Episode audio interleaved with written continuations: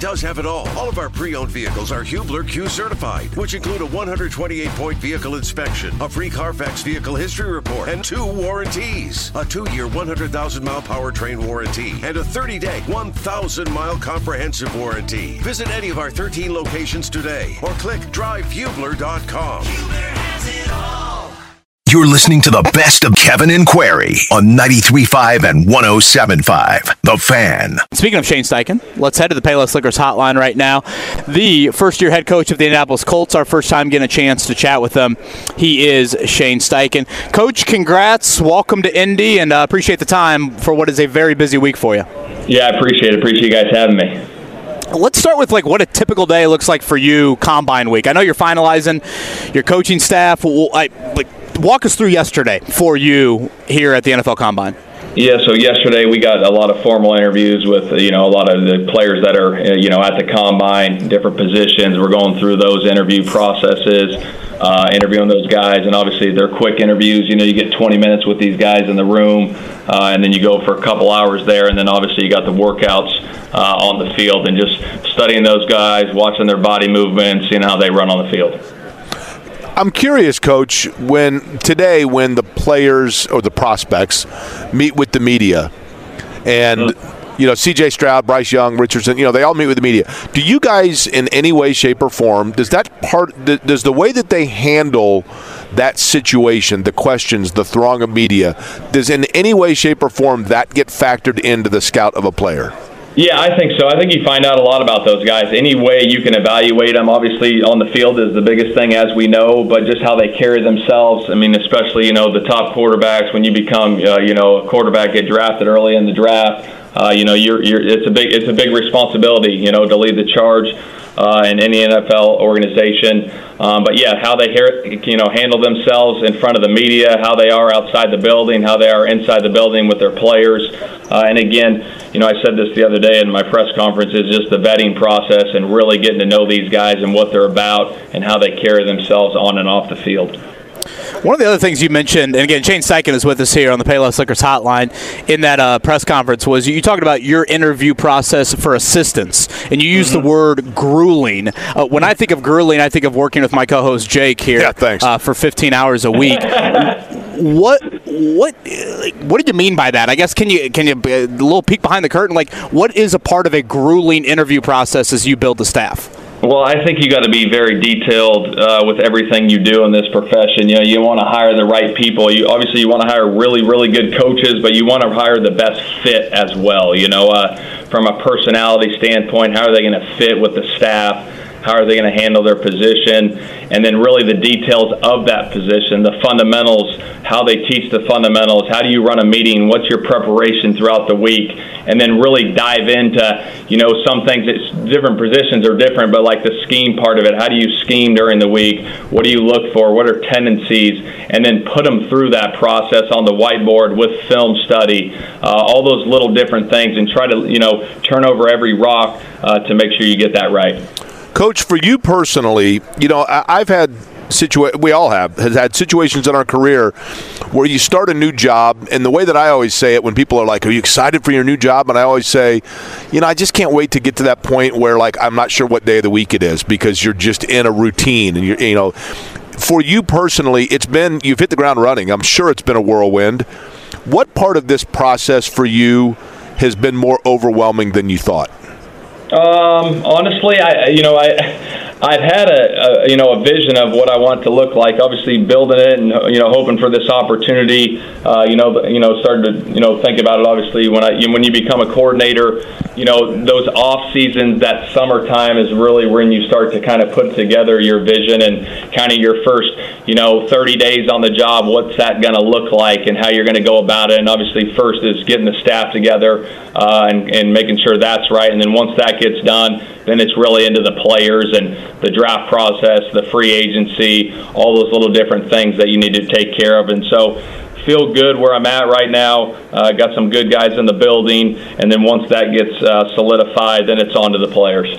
You know, like like any coach, and Shane Steichen's our guest, by the way, on the Payless Liquors Hotline. Like any coach in the NFL, by the time you get to head coach, you've taken a circuitous route to get there, both as a player and a coach. When you really stop and think about it, the coach that you have either played for or coached under who has the greatest amount of influence that you find yourself going back to to assess situations is who? Is Norv Turner. You know, I, I got a ton of respect for Norv. He gave me my first opportunity in 2011, um, and just the way he handled it as a head coach, and just the staff meetings and how he ran staff meetings and what was important to him. Um, and then also just the, for his offensive philosophy and how he saw the game and went about it, being around him. You know, again, I was started off on defense and then in 2013 got to switch back on offense with, with him when you know he took the coordinator job at Cleveland, uh, and then really that's when I really worked hand in hand with him uh, in 2013 and saw how he ran it uh, offensively and the things he did to prepare uh, the players week in and week out and just ha- how to handle you know coaching staff and all those different things. But he did a tremendous job and got a ton of respect for him. You know, it's interesting, Coach, because when we talked to Norv Turner last week he told us that you know he, he mentioned Darren Sproles right away. I mean, it was like the first name he mentioned that in terms yeah. of what he was able to do with him. Nyheim Hines was kind of that kind of guy for Indianapolis. I realized that was before you were here when when Hines eventually ended up in Buffalo, but. Could you use that kind of a player? Is that a kind of guy that you look at and you say to Chris Ballard, like, that's a wrinkle in this offense we could use? Yeah, I think with anything, anytime you got an exceptional player that does something well, uh, whether it's a receiver, tight end, or backs, I think you, can always find value in those type of guys. Um, so yeah, if, if, those guys come up and we find those guys that can add value like a Sproles, uh, absolutely.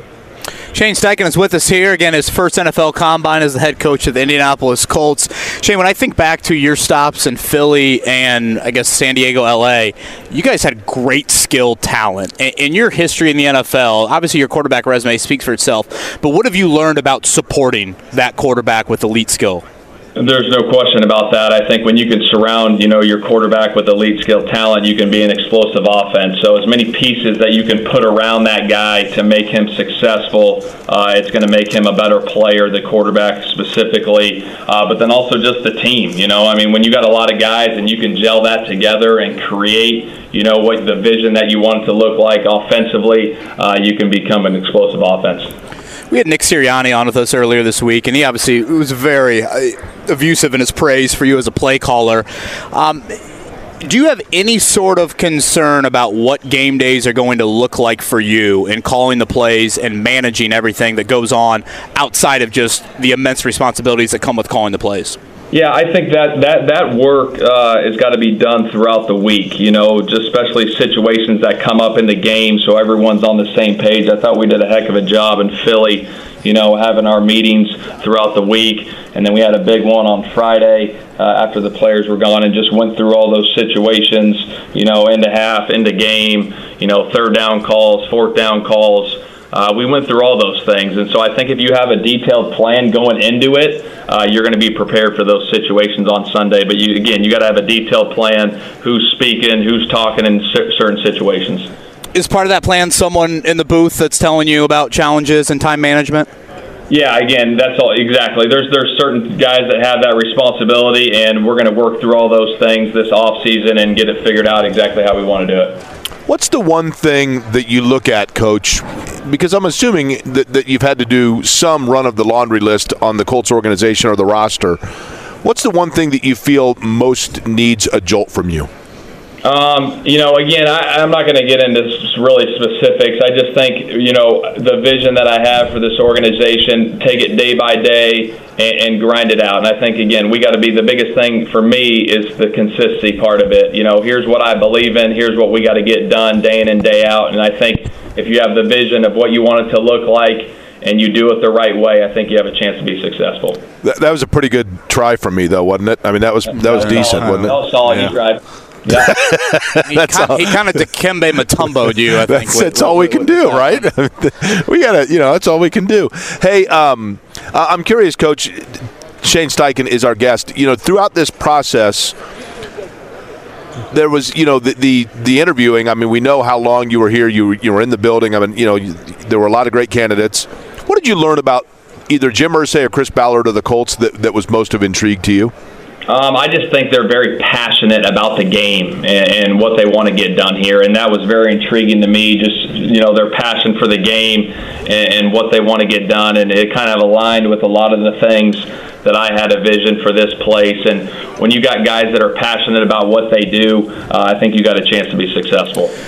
Just a couple more from us. Appreciate your time on this Friday morning, Shane. Again, Shane Steichen is with us here on the Payless Liquors hotline. You mentioned finalizing your coaching staff. Um, was Bubba Ventrone a guy that you wanted to bring back?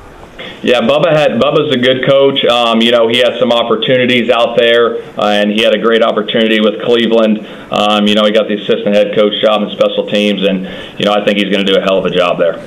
Were there any stipulations in terms of staff for you to take the job when you were in the discussions with them? Uh, from them? Yeah. No, they, you know, obviously I got, you know, as the head coach, I got to pick the staff, and you know, I had a ton of respect for a lot of guys that were in this building when the quarterbacks again Shane Steichen's with us when the quarterbacks get on the field tomorrow is there a specific like will you want to be on the field watching them? Do you care that much about throwing in shorts and a t-shirt? What I guess are you looking for tomorrow afternoon when the quarterbacks throw really just their functional movements, you know, their footwork, their fundamentals is a big thing. And, you know, as many many times as you can get eyes on these guys, you know, not just quarterbacks, but all positions, just to see their functional movements and skills, it, it definitely helps the process. Because obviously, when you go through this thing, you want to you want to do as much as you can to see these guys in person, see the different movements, the different skills they have. But again, I said this the other day. It's you know the quarterbacks sometimes you know they're throwing to these guys that they've never thrown to. So like when they miss a throw here and there, like that's not going to be a determining factor. You know, routes on air. You know, guys are going to miss throws, but really just to see you know the arm strength, the accuracy, the footwork, uh, and just see you know just see their just see their body movements. Coach, I think what what we have talked about on this show, certainly I have, that impresses me about your resume is that you have worked with and and really helped flourish quarterbacks of different styles. Do you, from a coaching standpoint, say to yourself, I want a quarterback, which is the bigger priority to you, I guess? Finding a, a quarterback that is coachable to the style that you would like to see them play, or being adaptable as a coach to coaching the style that they're most comfortable? I think it's the second one, being adaptable, because you know all these guys are going to be able to do different things. You know, from whether they're more of a scrambler type or they're more of a pocket passer. Um, you got to look at all those different things and really the success you know they've had. Are, are they winners? You know, a lot of guys that I've been around were winners. Uh, they won football games. You know, Jalen, Justin, Philip uh, were big time winners, uh, and just really the the way they went about their process and getting prepared every week, and how much do they love the game, and that's part of the process that we go through when we're looking at all positions, because there's going to be a lot of talented guys, you know, in this draft, whether it's quarterbacks, wide receivers, you know, running backs, tight ends, you know, DBs, linebackers, D line, like well, how much do they love it? Are they going to give it everything they got to be the best they can? And I think if you have an opportunity, you know, some of these guys that play for 10 plus years, they all got one thing in common. Like, they, they love they love the grind. They love being a part of the grind, uh, and then I think that's what separates a lot of these good players from great players is how they prepare week in and week out for games. Shane, last one from me. Um, about a month ago on this show, myself, Jake, my co-host, and Mark, our producer, we did a uh, snake draft to pick who we thought the new Colts head coach would be. Um, I was fortunate enough to pick you. Uh, the bet was that Mark and Jake would owe me a six-pack of beer, or uh, whoever won would get a six-pack of beer from the other two. Uh, shows you the type of people I work with. We're a month into this. Uh, no six packs of Shane beer. Shane Steichen should pick the beer. Have shown up, and so I will ask you Shane. Did you guys did the beer get? Did you get it done already or no? there are no six packs of beer on the desk of mine. Um, so if you were the one heading into the liquor store near Eagle Creek or 56th Street, what would be the six pack of beer of choice for Shane Steichen? I'm not a huge beer drinker, to be completely honest, but if I had to pick one, I'd pick a Corona. Nice. nice. Well, nothing wrong with that, right? I, I had a couple yeah, last week in Corona, Florida. Corona probably more for the summertime, wintertime. I, I can tell you. I know a lot of guys drink IPAs. I'm not a big yeah. beer drinker though. Uh, I, am with you. IPA though in the summer is it's like maple syrup, right? Would you go a glass of wine, or are you are, are you going a little liquor? What what would be the uh, the what would be the drink of choice? For me, uh, I'd sip on a thing of bourbon. Okay. All Nice. right. I like All that. right, I've got two other real quick questions for you, Coach. The first is this: the most crowded restaurant in Las Vegas, and every UNLV alum from the sports world is waiting to get a table. Larry Johnson, Randall Cunningham, Ickey Woods, and Jerry Tarkanian are waiting outside. Which one gets the table? Gosh, you know what? That's a hard question for me because I haven't been there in a long time, and there's so many good restaurants there. Uh, I really don't have a great answer for you. I'm Spread them all out, right? Because I think there's a lot of good ones. Okay, last one is this: the movie Shane is my dad's all-time favorite movie with Alan Ladd, the old western. Please tell me you've at least seen it once. You know what? I'm not going to lie either. Have not seen that. Are you familiar with it? Nope. Wow, there you go. There's your homework assignment. That's the first film you've got to watch. You don't have any other What- film to watch. Your, what's your favorite movie? That's a great question. Shawshank is really high on the list, man. Really high. Great, great I- movie. Great, Great movie. one. There's a good one called Grand Canyon that I'm the only person that saw, but that's also I like to say that's my favorite because then I sound smart. There you go. I love it. what it. about you? What's your favorite movie? Gosh, there's a lot. I don't know. I, I don't have a favorite one to be completely honest either. There's three answers I haven't given you in a row. well, All ball, right? That's- Isn't that how Chris that's right. Described Shane Steichen earlier? Yeah, you, yeah, you want to talk some more football? I'll give you some answers there. It is direct. It is football 24 7, 365. Shane, congrats. What an awesome opportunity. I can imagine what the last few weeks have been like for you, especially this week with your first combine. So appreciate you making time for us on this Friday morning and look forward to future conversations. Of course, appreciate you guys having me. Live here at the NFL Combine, we are rounding out the week. Shane Steichen just joined. Life is so much more than a diagnosis. It's about sharing time with those you love, hanging with friends who lift you up, and experiencing all those moments that bring you joy. All hits, no skips. Learn more about Kisqali Ribociclib 200 milligrams at kisqali.com and talk to your doctor to see if Kisqali is right for you. So long live singing to the oldies, jamming out to something new, and everything in between. St. Jude treats children across the country and around the world, regardless of color, creed, or financial capability, because they're committed to love and care for their neighbors. Join me in helping St. Jude give every child with cancer the chance they deserve to survive. Together, we can save more lives. Call now to become a partner in hope. 1 800 411 9898. That's 1 800 411 9898. Life is so much more than a diagnosis. It's about sharing time with those you love, hanging with friends who lift you up, and experiencing all those moments that bring you joy. All hits, no skips. Learn more about Kisqali Ribociclib 200 milligrams at kisqali.com and talk to your doctor to see if Kisqali is right for you. So long live singing to the oldies, jamming out to something new, and everything in between. When St. Jude opened in 1962, childhood cancer was considered incurable. Since then, St. Jude has helped push the overall survival rate from 20% to more than 80%. St. Jude won't stop until no child dies from cancer. Join me today in supporting St. Jude by calling 1 800 411 9898. That's 1 800 411 9898 to become a partner in hope. Your gift to St. Jude could last a lifetime. Joined us. That'll be up on the podcast afterwards.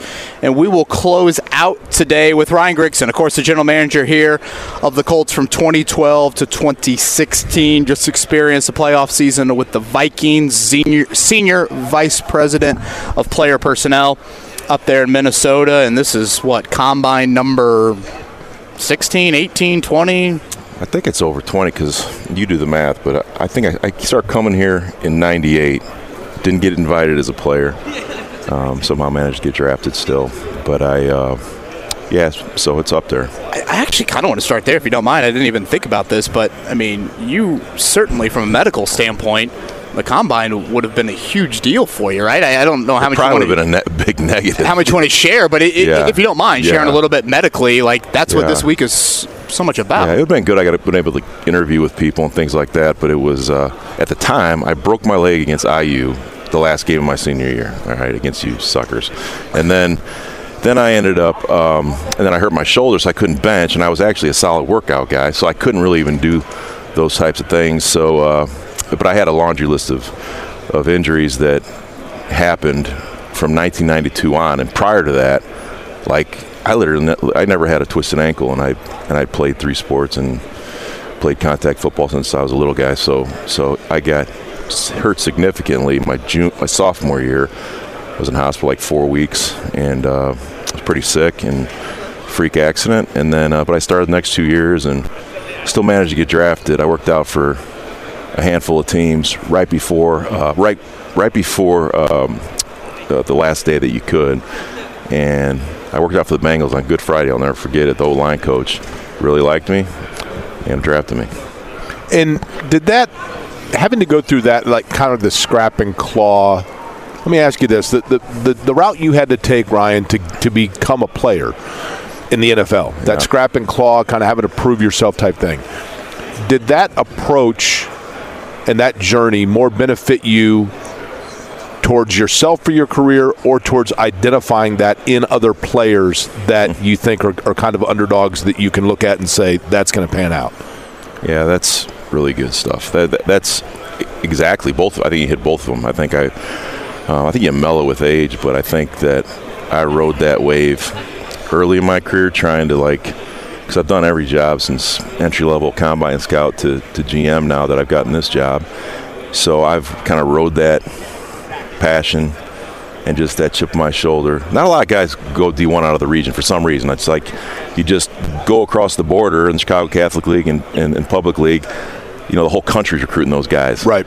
And, uh, you know, so I was fortunate enough to, to get an offer from Purdue. And, uh, but with, with, uh, with that, I think that you can't be truly, so, you can't just draft overachievers, you know, or you're going to go 0 16 probably. So you've got to be able to see if you can pull it out of some really talented guys and some guys that just roll out of bed and can play left tackle or rush the passer. I mean, those are the guys you want, but a lot of times they're the guys that don't go hard every snap. What does this week entail? I, that's what I thought you could really shed light on because you've you know you've walked into this event wearing different hats over the course of your career, but does everybody have kind of a different role in terms of what they're looking for here within an organization, or, or you know how does it exactly work out? role meaning uh, you know does one guy does one guy say you know you say okay you you are in charge of going and listening to interviews. You this you know Jim you're in charge of watching tape. You're in charge of watching bench press. I mean what what oh, all yeah. what all goes into the disperse of responsibilities well, for an organization? I mean everybody does it differently I think and every year the combine changes a little bit. This is such a different event than it was 20 years ago. I mean when I first got into this I worked for the combine and I was the club insert into into NFS National Football Scouting that's you know based here in Indianapolis Jeff Foster and those guys and I mean I literally the guy that was used to be the boss is a guy named Duke Babb that was on the first Cowboys team in Dallas and he was a tough old guy that literally, I mean, we used to come here and fold socks like for a week, inch t-shirts. He was super meticulous, really made a great influence on me. Um, just about crossing T's, dotting I's, being super detailed, accountable, all those things. And if you did one thing wrong, if there was one thing in your report that wasn't copacetic, it was marked in red and sent to you by FedEx, and you know that was a deal. But from then till now, I still think the bulk of it is the player interviews, the medical, and just seeing the players move. You're to get the numbers. The drills have been, you know, they've been just worked on so much from the time the player season ends. You know, um, I don't. I think people still look hard at some of them, um, but to your question, there's so many different ways you can you can kind of go about it. But we have so many employees now working on these things, and you have so many people that are kind of they splice it up different ways. I mean, I think every team does it differently, but at the end of the day, I think most people look at the core things that are here, which is the numbers, getting your hands on the player, um, and then just seeing the players move in the drills. When you bring up numbers and you think about quarterback, obviously so much attention around Bryce Young and what he's going to measure and at height and weight wise. Let's say he's 5'11, 195. How concerning would that be for you? I think it depends on the team. Like if some people, there's some teams that philosophically and how some of these GMs have been raised from certain, you know, teams and GMs and those trees that they just they don't touch anybody that's not height, weight, speed at certain positions. So they're going to pass on the Barry Sanders. They're going to pass. Is quarterback you know, usually one of those, or, or do you look at a Russell Wilson, you look at Drew Brees, and you say, Well, those are the exceptions, but they those are new exceptions. But isn't there a danger? I've always heard, Ryan, there's a danger of, you know, there's always exceptions to the rule. Yep. But aren't you safer going by the rule than the exception? I'll tell you, that's just to be really blunt. I think it all depends too on where the head coach and that GM are in their in kind of their contract here and where they're at. Because if you you're going to care a lot less about a guy's size when you put on the tape and he's blowing everybody else away in that class with his playmaking ability, his instincts, and just the way he throws the football. You're going to think less. So there's been guys that there's you have you have, have hard evidence now of smaller quarterbacks being able to play at a high level in this league. How much of a factor is it when you look at a prospect to look at the receivers he's throwing? In other words, if one guy is coming out of a marquee program, but he's thrown to three guys that are all going to be playing on Sunday, does that almost hurt his evaluation because you look at like a Josh Allen, for example, at Wyoming, and you go, okay, well, look who he's throwing to, and yet he put up these numbers.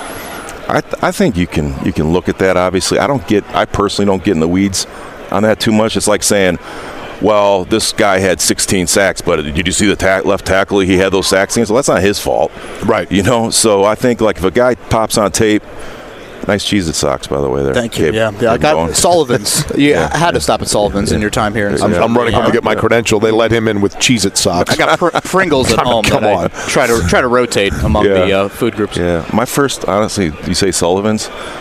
My first 49th and Penn, right there. My first, there's a Marriott right there, right? You talk. Oh no, No, no, hardware that's store. the one in Carmel. So there was a there was a Marriott in Carmel when I first got here in 2012. I stayed at the Marriott there for like a month until I got into this condo. They put me up in here until my family moved like six months later, and there was a Sullivan's there. And you know, I would leave, it'd be dark. I would come back, it would be dark, and I had like one hour before they would close at Sullivan's, and I ate there literally No, every this night. is a hardware. He bought these at a hardware store, not the Hardware. Sullivan well, Steakhouse. I wouldn't think you'd get Cheez-Its at the at, at Well, Sul- I, at Sul- yeah, I- correct. Your line of Yeah. thought would be correct Yeah, here. Yes. I'm still waking up, so Brussels sprouts and Cheez-Its on the Well, I- side of the uh, what restaurant Sullivan's was menu. it a must that you? I mean, you're back, so you're like, okay, I'm here for the combine. We have to go eat where? Well, Shapiro's is is numero uno for me. It's a 12 minute walk from the from the Lucas Oil. But who's timing it? so so uh, Well, a lot of people are talking. you have to with this with how how we're just buried in these interviews. I mean, you just you, going to the restroom or getting food is is, is tough. Um, but I hit Shapiro's. I want to get to Fat Dan's. Haven't yet. Of course, hit Patachou like three times already. The original was like by my house. You can't beat that. Um, I hear this Tony's is really good. The steakhouse. Yeah, that- I haven't been there, but it's supposed to be good. Venture into Mama Carolla's or Ambrosia? Are you going to get that I- far north? I, I love. Yeah, that was right in my hood there. That Yeah. was that was a go-to. I would just sit at the bar there. Their mussels, and I'm a fish snob because I've been out east on the water many times, like throughout my career. It's kind of been home base, and and their mussels there and the broth is it's out of this world. Can't be beaten.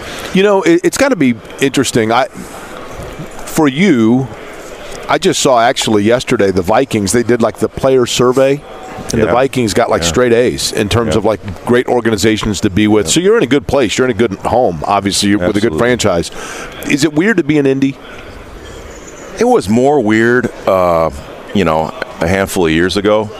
You know, it was more weird, uh, but it's kind of you know it wears off. I think everybody has a kind of it takes everybody a little bit of time in this business. Um, you know, after you get let go and you when you come back to a place, but it's my roots. The thing is that people a lot of people don't understand is like my roots run much deeper than the Colts. I'm from Indiana.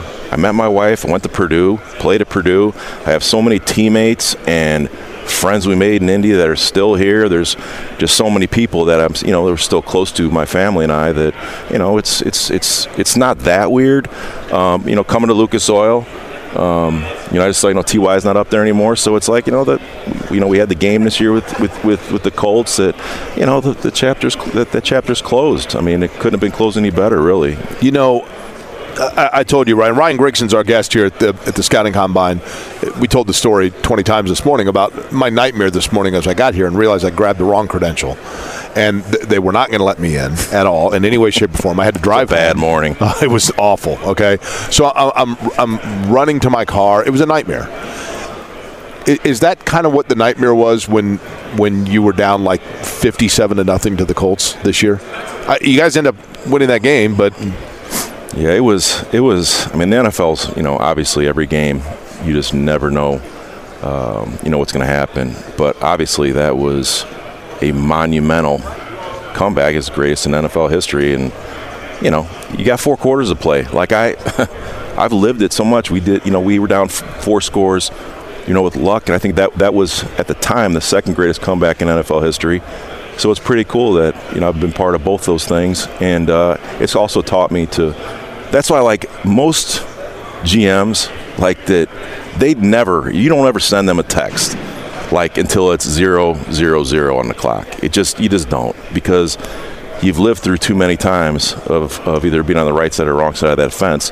If you, you can't jump the gun, there's just the crazy things happen in this league, and you know that game was it was incredible. It was really incredible. Was that for you? Was that maybe the sign or the moment where you realized that that page had been turned? Because maybe emotionally it wasn't what it would have been three years ago or five years ago. I mean, like, I would be a you know a fool like if if it didn't, you know, because if I'm being real, I mean, I'm a competitor. I feel, uh, you know, you know, things didn't work out here. You know, we didn't win a championship. That's what you're. That's what you're measured on. We had a, had a hell of a quarterback. I was charged with, you know, building a team to win it all, and I don't think we could have been by the book on a better trajectory until year four, into year four. Um, but you know, that's life. You learn from it, and uh, you know, I'm, I'm I, I wouldn't trade it because what it taught me now going into these new these other roles I've been in I think has been seamless for me because I'm just an open book and I'm shameless with the people I work with, and it served me well. You you talk about the trajectory heading into year four. What do you think changed? What what do you think went a different way? Our quarterback got hurt. I mean, that's it's that simple. Um, you know, we, you know, I also think it's you know, without getting too far back into this deal, I think. Uh, you know, when, when I think Hasselbeck was 40 at the time, and I mean, that guy couldn't have done a better job. I mean, he darn near took us into the playoffs and won a good number of games for us in, in Andrew's stead. And, and you know, he won those 16 straight division wins. That's that's the only ball I care about that I have from my time here, and for any of the, you know, any of the stuff I you know had, had gotten you know that's that was something that was special for me. You, you and I've talked. I feel like that's probably what you're most proud of. And correct Yeah. me if I'm wrong. Yeah. Is the 16 straight divisional wins. On the flip side of that, what would be maybe your biggest regret? You know, not putting together what would have won a championship because ultimately, uh, you know, that's what you're charged in doing.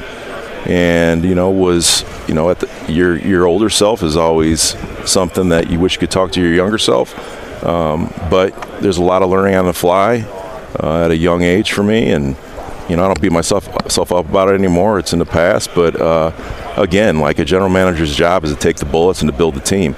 And uh, again, you know, I, I never doubted that we'd win a championship. We didn't, and that's life. I think the thing, uh, Ryan Grigson's our guest, and before we get back into, because I, I do have some questions about building a roster, like, you you know, the challenges that takes place at the combine, right? But tell me if this is a fair statement to kind of conclude, I guess, the, the talk of Indy. My guess would be that you're a guy that the, the most important things to you, aside from football, are you're a family guy that's an Indiana guy. Mm-hmm. And so Indianapolis was kind of by extension your family, and you wanted more than life itself to be able to deliver to everybody here. So then when it didn't happen, you know, you're thinking to yourself, look, like this, I'm still family though. Like why, why, like that's what's the challenge here is nobody wanted this more than I did for the people here because I'm one of them. Is that a fair statement? Yeah, I just don't think that was ever a connection that people made for whatever reason. And I think part of it is because you know, I wasn't a social butterfly with the media. And that wasn't how I was raised in this business. That whether that's right, wrong, or, or a mistake, you know, I don't know, but that's how I was raised in it. And uh, my focus, and I'll never back off it, was about winning football games, doing whatever it took. That was my mindset, and I just really didn't veer off that. Whether it was, uh, you know, in hindsight, should I have talked to my agent and said, okay, on Tuesday, take an hour to talk to so and so, so and so, and so and so. I, I just had ants in my pants. I couldn't. It was it was hard for me to, to, to, to kind of like stop and do those types of things. What, what's the hardest thing about just uh, like at the combine? What's the hardest thing to, to determine of a prospect? Like when guys are here and they're watching, you talk about watching film and watching the yeah. drills. What's the just the hardest thing to really nail down about a player? If he's BSing you or not, I guess. I mean, I, I was I was walking through the, um, you know, the walkway here from the JW, and I bumped into an old, into an old GM, asked him what he was doing now, and he's he's he's training you know these these players and getting them ready for interviews now. so he's on the flip side of it, and he's right. like, hey, he talked to another GM and was like, I know you talked to this guy. I could tell you talked to this guy, and it's just it's it's it's it's kind of funny, um, but I I feel and I told him I said you know what I I think because I just circled names. I keep it, keep it kind of simple. I just circled names like when I watch film guys that pop. Like, you know, don't don't overthink it. Like if a guy comes in the room, has a presence, announces his name, shakes your hand, and looks you in the eye, and everybody feels that, that's easy. That guy, it's like when you throw on a film of a quarterback that's innately accurate, that's no matter what platform he's on, he's delivering the ball in a place that could be caught. Like, don't overthink it. And I feel like it's the same way when someone comes into the room. Don't start splitting hairs. If you really think a guy is a you're feeling it and it's emanating from the type of person he is and it lines up with all the things your scouts said, then circle that guy and, and let him be a, a hard target. Did you ever have a guy that, that popped off on tape because you were watching for somebody else? You know, hey, I'm, I'm going to watch the film on X team because I want to see this player, and then you're like, whoa, wait a minute. This all other guy's jumping out at me. All the time. All the time. There was a corner I was watching the other day when I was doing a receiver, and I was like, oh, and I just wrote the top of my paper, like, all right, number two, is he coming out? Just because, you know, the corners I looked at this year, like I, you know, I, I like, you know, I like a, a good number of them, but um, this guy was really his tempo, his physicality, and just the things I kept seeing in my periphery that I wasn't even trying to look at. Those are the guys you want to really asterisk and and kind of make sure you make a notation and get back to them because if you're look if you're trying to focus on somebody else, like you said, and this guy keeps getting in, in, your grill, then you gotta you gotta take note of that. What what position's deepest in this draft? Do you think? Uh, I think there's not a lot of premier uh, linemen like that. Um, you know, you're like, okay, this guy's a top five guy or a top ten guy, but there's a lot of. I think there's a lot of really good linemen in this draft. Um, Both sides of the ball. I think offense. I think offensive line.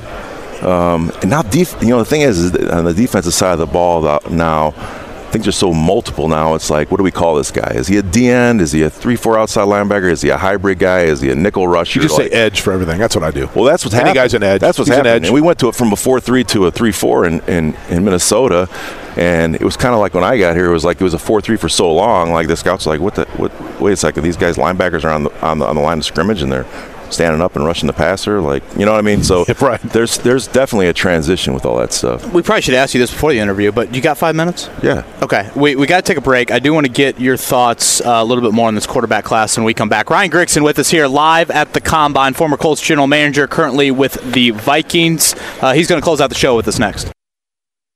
All right, one final time here. Back at the NFL Combine, Kevin Bowen, Jake Query. Jake out of jail after not having his credential to start this Friday morning. That's good. Ryan Grigson saving us here to close things out. Ryan asked you a little bit earlier about Bryce Young. Um, I give you three quarterback traits. What are the three most important? You got to be a leader, obviously. I mean, the the, the great ones put their team on their back. Uh, I think the way the league is set up now, um, you know, you you can say, well, if we have a solid guy and we build the something close to the 85 Bears defense, then maybe we have a chance. But I think in this day and age, I, I think that you need to have somebody that can really just put you on his back, and and I think accuracy and the ability to make plays under duress is kind of the, the really rounds it out. Do you see multiple guys that check those boxes in this class? I do. I do. I think that uh, there's a good cluster of players that, you know, if I was doing it, that I would be looking really, really hard at. Um, every year, you know, no matter who you have, you're always looking at them, like every GM says. But, uh, you know, then you have to also look at the Brock Purdy's of the world. You know, I was I got a Super Bowl ring with Kurt Warner. I was working in the Arena League like two years prior to getting that ring. That an Arena League quarterback that wasn't supposed to make the team his first year there as a three, um, ends up winning. So they're, you got to figure out sometimes um, some of those guys later too. There's you know Russell was in three. There's there's examples. You know, you wonder too, like if Trent Green never gets hurt, does Kurt Warner? I mean, do they see enough in practice where they're like, man, we got to elevate this guy? And Brady's the same Right? thing. I mean, Yeah. I mean, there's Yeah. there's there's it's destiny sometimes. Um, in in today's day, 2023, which would you rather have, dynamic running back or elite tight end? It's starting to the, the running back thing is starting to is, is starting to kind of be the new in vogue. Kind of like you know you couldn't take one and one for a while, and it's now kind of uh, creeping its way back because there's some guys in this draft that can not only carry the rock, but they're really good in the passing game. And that's a big part of it, right? Yeah. You got to be multidimensional. Yeah. And, and the thing about the tight end thing is, is I have a son now. It's a junior high school. That's a a Y tight end, and I'm like, dude, if you can catch it consistently and you have length and you can actually win at the point of attack, you're going to be so valuable because even in our league, that tight end position they've grown into they've kind of grown into being just oversized wide receivers that can't win at the point of attack. So, uh, you know, if you find an elite tight end nowadays, they usually can hold for like a one, maybe a two count at the point of attack versus a defense end or outside linebacker, but they're really a receiver. Well, your son gets to play it in 40 degrees below zero weather for half the season too, so that's Yeah. fun, right? yeah, yeah. I've got five teenagers now. Well, a 20 year old and four teenagers. Anybody playing hockey up there? I remember they were involved in hockey back in the day. Isn't that crazy? Like we when we were in Indy, like my my my oldest boy, he he's uh, playing uh, quarterback in um, lacrosse now as a freshman in college, and he was a he was a hockey guy, and none of the rest of them play hockey. And you know, when I first got to Minnesota, you you watch TV and they're they're put there's 18,000 people watching high school hockey. Yeah, I mean, it's like the know, Xcel basketball, Center. yeah. I mean, I couldn't when I first saw it. I'm like, this is a high school game. I mean, we're talking 20,000 people Oh, watching yeah. high school hockey. Oh, yeah, it's nuts. Uh, Ryan, thank you. You got it. Good I seeing you guys. appreciate the time. I know it's a super busy week, and uh, greatly appreciate Good you stuff. by. Appreciate it. All right, guys. That's Ryan Grigson with us here. Uh, thank you to everybody that joined us all week long here at the Combine. We are signing off. We'll be back in studio on Monday. Kevin and Query, one final time here at the Convention Center, 93.5, 107.5, The Fan. Life is so much more than a diagnosis. It's about sharing time with those you love, hanging with friends who lift you up, and experiencing all those moments that bring you joy. All hits, no skips. Learn more about Kisqali Ribociclib 200 milligrams at kisqali.com and talk to your doctor to see if Kisqali is right for you. So long live singing to the oldies, jamming out to something new, and everything in between. St. Jude treats children across the country and around the world, regardless of color, creed, or financial capability, because they're committed to love and care for their neighbors. Join me in helping St. Jude give every child with cancer the chance they deserve to survive. Together, we can save more lives. Call now to become a partner in hope. 1 800 411 9898. That's 1 800 411 9898. Life is so much more than a diagnosis. It's about sharing time with those you love, hanging with friends who lift you up, and experiencing all those moments that bring you joy. All hits, no skips. Learn more about Kisqali Ribociclib 200 milligrams at kisqali.com and talk to your doctor to see if Kisqali is right for you. So long live singing to the oldies, jamming out to something new, and everything in between. St. Jude treats children across the country and around the world, regardless of color, creed, or financial capability, because they're committed to love and care for their neighbors. Join me in helping St. Jude give every child with cancer the chance they deserve to survive. Together, we can save more lives. Call now to become a partner in hope. 1 800 411 9898. That's 1 800 411 9898. Well, Kevin, you look refreshed. All right, he's back, folks. I thought he might have been in the state pen. Okay. Uh, Jake, I think what I'm going to do is this. All right. Okay. I think you're going to tell tell the story, right? Okay. I think I might slide over and listen to Bryce Young for for for uh, for a couple Yeah, minutes. that's a good idea. Okay. How does he look? Short? Um, here's the first picture I got. Is he on risers? I was gonna say he didn't need a, he didn't need like a one of those like He's not very big. platforms to stand up on. So? CJ Stroud and Peter King chatting. I just tweeted out a picture of it. Bryce Young uh, chatting. I forget who that ESPN personality is. Um, chatting right now. But yeah, the crowd's starting to build as the quarterbacks are chatting. Some might argue who's the bigger person to just walk into the convention center. Was it Bryce Young or was it Jake Query? Yeah. Clearly, it was Bryce Young because Jake couldn't get by security. Well, apparently Bryce couldn't either because let me tell you what happened. I'll be back, Uh, folks. okay.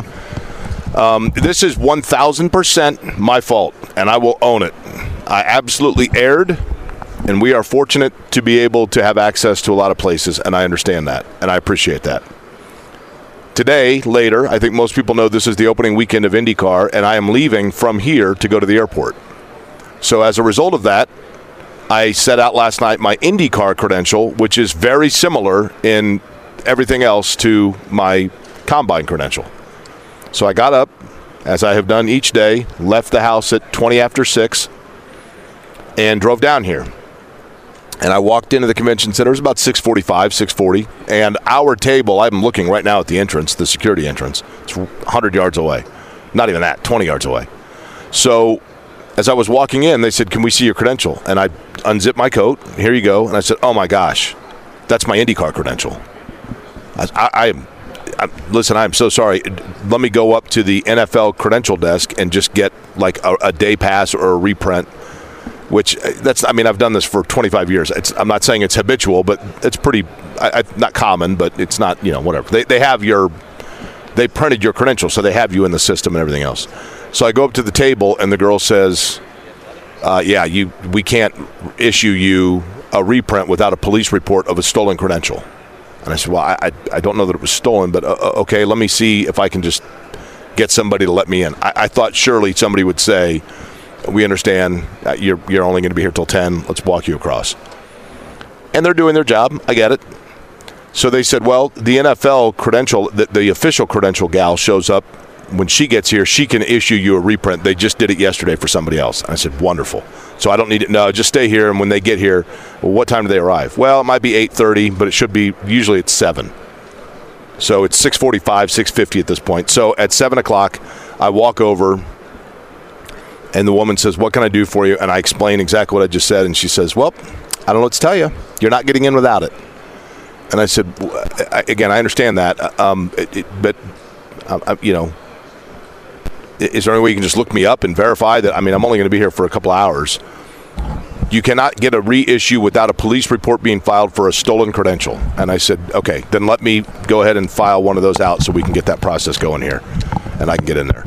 Uh, no, I'm sorry. You've already admitted that it's probably not stolen and you simply left it. So therefore, I'm not going to allow you to file a police report as a stolen credential. You need to go home and get it. Okay, and at this point, some uh, a very nice guy walked up with a big coffee and was like, "Jake Query, I'm getting ready to listen to you on the radio." And I said, "Well, actually, you're not. You're going to listen to Kevin." So, 100% my fault. I apologize, Kevin, for leaving you No, hanging out there. I, Yeah, I think sometimes we live in a world where a little bit of common sense can turn a one-hour dilemma into a three and a half minute dilemma, but the one-hour dilemma is on me. So there you go. I was stunned. I got nervous. You know, I said to this to lead off the show. Anytime one of us calls each other before 7 a.m., it's not good news. Correct. And I and usually it's only it's only happened twice. It was me both times. But did, won't you agree? I'm not. I'm not asking to, to throw you under the bus here to have my back. What were the Cliff Notes version? But when I texted you and said, "Hey, can you step out and just verify?" weren't you kind of expecting that they'd say like, "Oh, we get," especially once I showed them video of me doing a video, which by the way is going to be on the website. Uh, I did a video tour yesterday of me wearing my badge, walking around all of the restricted areas of the combine to verify. And, and keep in mind, they printed the com. I mean, they have it right in front. They're looking on the computer screen of my original credential with my photo. But anyway, I, I get it. I mean, the rules are in place for a reason. Uh, we, it's very restrictive. By the way, you can still get your tickets uh, free for the combine if you'd like. I believe the website might. Yeah, you can those. watch the quarterbacks tomorrow throw. Um, we got Rake on the line. You said, Mark. Yep, he got to listen to that whole story, so I'm sure he's all up to date now. Greg, I want you to grade me. Greg Rakestraw has walked through Oh, man. a, a gabillion places where he needs a credential. Thousand credentials in his life. A to F, how how how like egregious is my act? A to F on that. Um, I mean, it'd be somewhere in the middle. Would you like me to tell you my story, how I talked my way into a Final Four without a credential? Uh, Exactly. Uh, That's exactly my point, though, Greg. Right? Like, uh, I'll put it so you the have National Football so League, Greg, right? So This is the Greg, Shield. I want to I want to ask real quick, Greg Rakestraw. You have or have not accidentally before shown up at an event and realized that you either grabbed the wrong credential or left it at home? Yes, that has happened to me before. Um, And but- when that happened, typically a combination of a computer and common sense kind of helped out in the situation, correct? and also knowing the head of security doesn't hurt in that situation either. So I'm not sure if, if I had my credential. This was for the Final Four in 2006. You know, the great story of George Mason making the Final Four in Indianapolis. The three games were terrible. It was a miserable Final Four. Um, but I was pickpocketed on my way to the RCA Dome. Like looking back, I rem- I know exactly when it happened, and like somebody slow walked in front of me, and then somebody behind me lifted my wallet, and from like that point forward, for the last 17 years, I have n- I've never had a wallet in my back pocket. It's always been on my hip pocket or my front pockets for for that exact reason. So I walked in and said, "Listen, here's what just happened to me." I'm sure I had to show some form of ID because at that point in time the credentials weren't picture credentials. I said, "Here's what happened." So the boss basically went, or the, person that was letting people through the convention center at the time went and got their boss. Turns out I went to college with the boss. He recognized me. I walked in. Two people that night got into the RCA Dome without, from a media standpoint, without photo ID. I was one. Billy Packer was the other. Yeah, I mean, and Greg.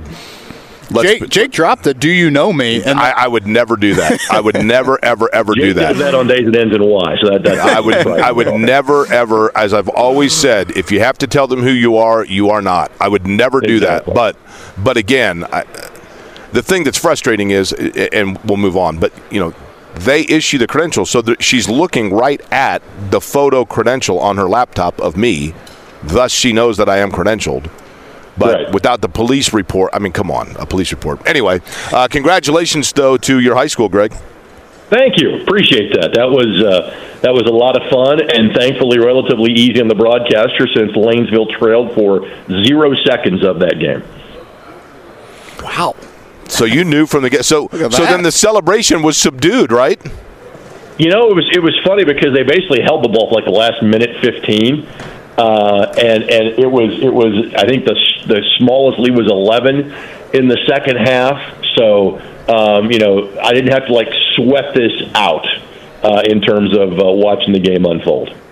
Again, Greg Rakestraw's with us, ISC Sports Network. We're getting the sectional weather rake. Uh, it's rain here. Yeah, no doubt. in central Indiana. It sounds like some snow uh, potentially up in the northern part of the state. Uh, let's say I run into somebody here at the combine and they're like, oh, I'm just, I'm so tired of going out until 2 a.m.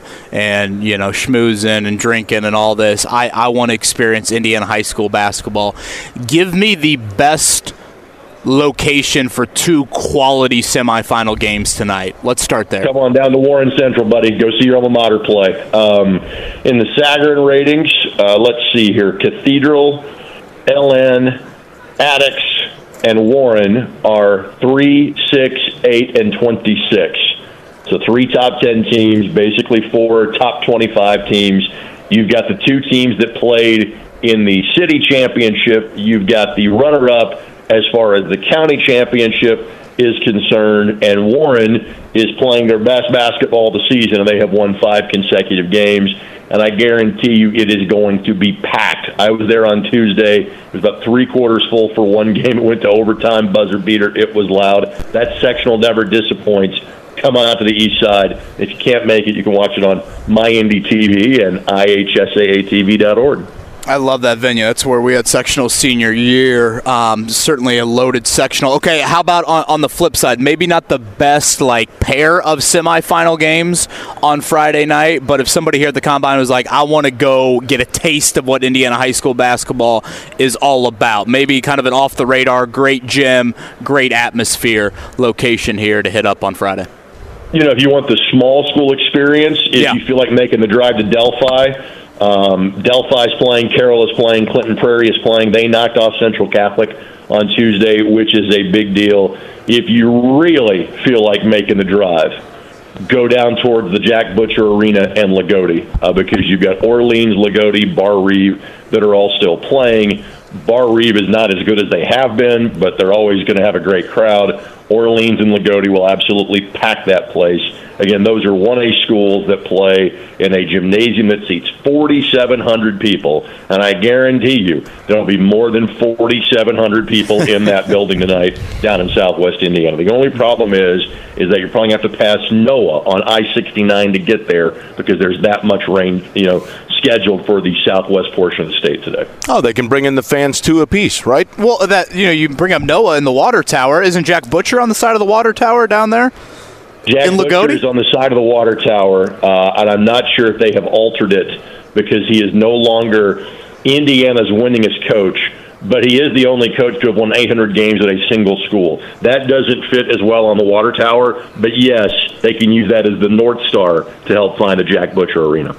Hey, Greg, switching gears. Greg Rakestraw is our guest on the Payless Liquors Hotline. Switching gears to college basketball. I, I ask only because you've, you know, obviously been around the Horizon League. Antoine Davis falls three points short of Pete Maravich's record, but even though they are sub 500, that means that Detroit Mercy is not eligible for the postseason in terms of the NIT or the NCAA, but they can pay their way into like the CBI or one of the other tournaments. Do you think they'll do that?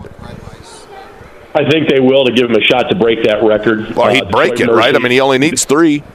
Correct. Detroit Mercy is is not a school that is flush with cash. I'm not sure that, that many of any of the Horizon League institutions are at this point. But yes, because he is so close, it would not surprise. And frankly, I would think to garner attention for that tournament, the organizers of the CBI would say, let's find a way to get you guys in. So I would not be surprised if Detroit Mercy is, is playing a postseason game a couple of weeks from now. Rick, I want to go back to high school just for a second here. Is Marcus Burton from Penn, who is currently, I think, still committed to Notre Dame, shockingly, um, is he still the favorite for Mr. Basketball as we enter the tournament? I think he has to be. You know, I mean, the highest rated recruit is, is Xavier Booker, and you know, once you have kind of the postseason run that he and Cathedral had last year, you have the off season of interest from a national recruiting standpoint. You know, he was the favorite going in. He's had a solid year. He's not had a spectacular year. Burton is is leading the state in scoring. He only got over 30 points a game. Penn's one loss has been to Ben Davis back at the Hall of Fame Classic on December the 30th. I think without doubt, Marcus Burton is Indiana's Mr. Basketball. Really, I. It's interesting because I think there is so much. How much do you think? He could fill it up. I, no, I, and I'm not disputing his greatness at all. But there's how much does just preseason name recognition come into play, Greg? It, it, it comes into play a lot. Um, again, Booker's averages, and um, I've got them in my notes uh, off the top of my head. He's averaging like like 15 and 10. You know, it's it's solid. If you ask who's the best NBA prospect of this group, it's him, and it's not close. But his but Xavier's numbers have not been, frankly, as good as they were at the end of last year. Uh, and so, because Burton has led Penn to so many wins, because his numbers have been so big, and I do think that at minimum they'll make it to say like the semi-state round, and it would not surprise me if they're the northern representative in the state championship game. Um, I, I think if there's even a small doubt, which I don't think there is, there's a small doubt he makes the Gainbridge Fieldhouse. The award is his. Preseason rankings mean a lot, but again, I, I think these superlative numbers he has put up, I think he's won the award. Rake, last one from me, and I'm looking forward, honestly, to talking w- w- with Jake about this. I think it is such an incredible accomplishment what Purdue just did. I mean, the fact that they go seven and three away from home in the Big Ten. This is a team that lost the fifth overall pick, a first-team All Big Ten guy in Trevion hmm. Williams, Stefanovic, and their starting point guard, who you know started a ton of games. They are going to win the Big Ten potentially by three games. Teams do not win the Big Ten by three games. I get that what happens in mid March and beyond is going to be how the season will largely be remembered. But, I mean, shouldn't Purdue fans soak up what their team just did in this 20 game Big Ten regular season? Yes, they should, but I also understand the phrase of recency bias, and you've not been playing well down the stretch, and your chief rival just beat you twice. So, so, so I get it. And let's face it, okay? The MO for Purdue fans is when's the next bad thing going to happen? And to some degree, they're kind of watching it unfold now. Um, and even last night, because it's not the vintage Wisconsin team, it's like, oh, hey, it's great that we won, but still wasn't exactly Purdue's best performance in terms of winning that game. So you are right. Purdue fans should be celebrating the fact they have won the Big Ten outright. Purdue has still had a season that has been better than probably anybody thought it was going to be going in. When you've been so good in November, December, January, and February was kind of blah for you, it, it's hard to get what's been happening the last two or three weeks immediately out of your mind. And you know, I also felt like Greg last night in particular. I, I think there is a growing sentiment, and you tell me if you agree or disagree with it, that as we move further into March and Purdue anticipates going deeper, that that's going to call on more critical late minutes for Brandon Newman and to kind of get him sure. more involved than perhaps he was in the first half of the year. You agree with that? I, I believe he is their second best X factor. And let me explain. Zach Edey is such, and I, I, I hate this phrase, but it's applicable here. He's such a unicorn. Okay, he, he, he is one of one in college basketball in terms of being able to get you a bucket you still have to have a guy that can create and get a shot for himself in a late shot clock scenario. That is why the thought was with Jaden Ivey, you've got that guy on your roster last year, you can make a deep run. Didn't work out past the Sweet 16. Is Brandon Newman Jaden Ivey? No. Is he the closest that Purdue has to Jaden Ivey on their roster? Yes. He's got to be getting minutes, and have a chance to have the ball in his hands and create something when necessary for this team to meet. He's got to make a, a couple of big plays in the month of March if this team does something better than they have been, which is reach the Sweet 16 round of the NCAA tournament. Uh, Rake, you said Warren Central tonight. Is that right? Warren Central tonight and tomorrow night, and then uh, Southport for me next Saturday. But uh, to me, the Friday night of the sectional is the best night of high school basketball in the state of Indiana. I think I'm going to have two great games tonight, and I cannot wait. And bring your credential. Thankfully, uh, I think, um, Rake they, they actually rec- I think Rake's Billy Packer. He's got enough clout on Tuesday, so. well, it doesn't do you any good down here. I can tell you that much. Rake, I know it's one, one of your and uh, Jake. I know it's a lot of people's favorite night of the year around the state. So enjoy that scene at Warren Central and uh, appreciate the time, Rake. By the way, Jake, uh, because you know we'll have a production meeting here on the air. Uh, travel plans for you Sunday, all good for your normal record time at, at the ISC Sports Network on Monday morning. We will be running a okay. I am back by eight o'clock on Sunday night, Greg. Oh, that's easy. Okay, just don't forget your credential. that's exactly right. It's right here. That's what. That's what I, I tried to use my IndyCar credential to get into the combine today. It didn't work. What a Don't shocker! Take it off in the rest Appreciate of the it, Greg. We'll see you on Monday. on your person. You guys enjoy the rest of your day.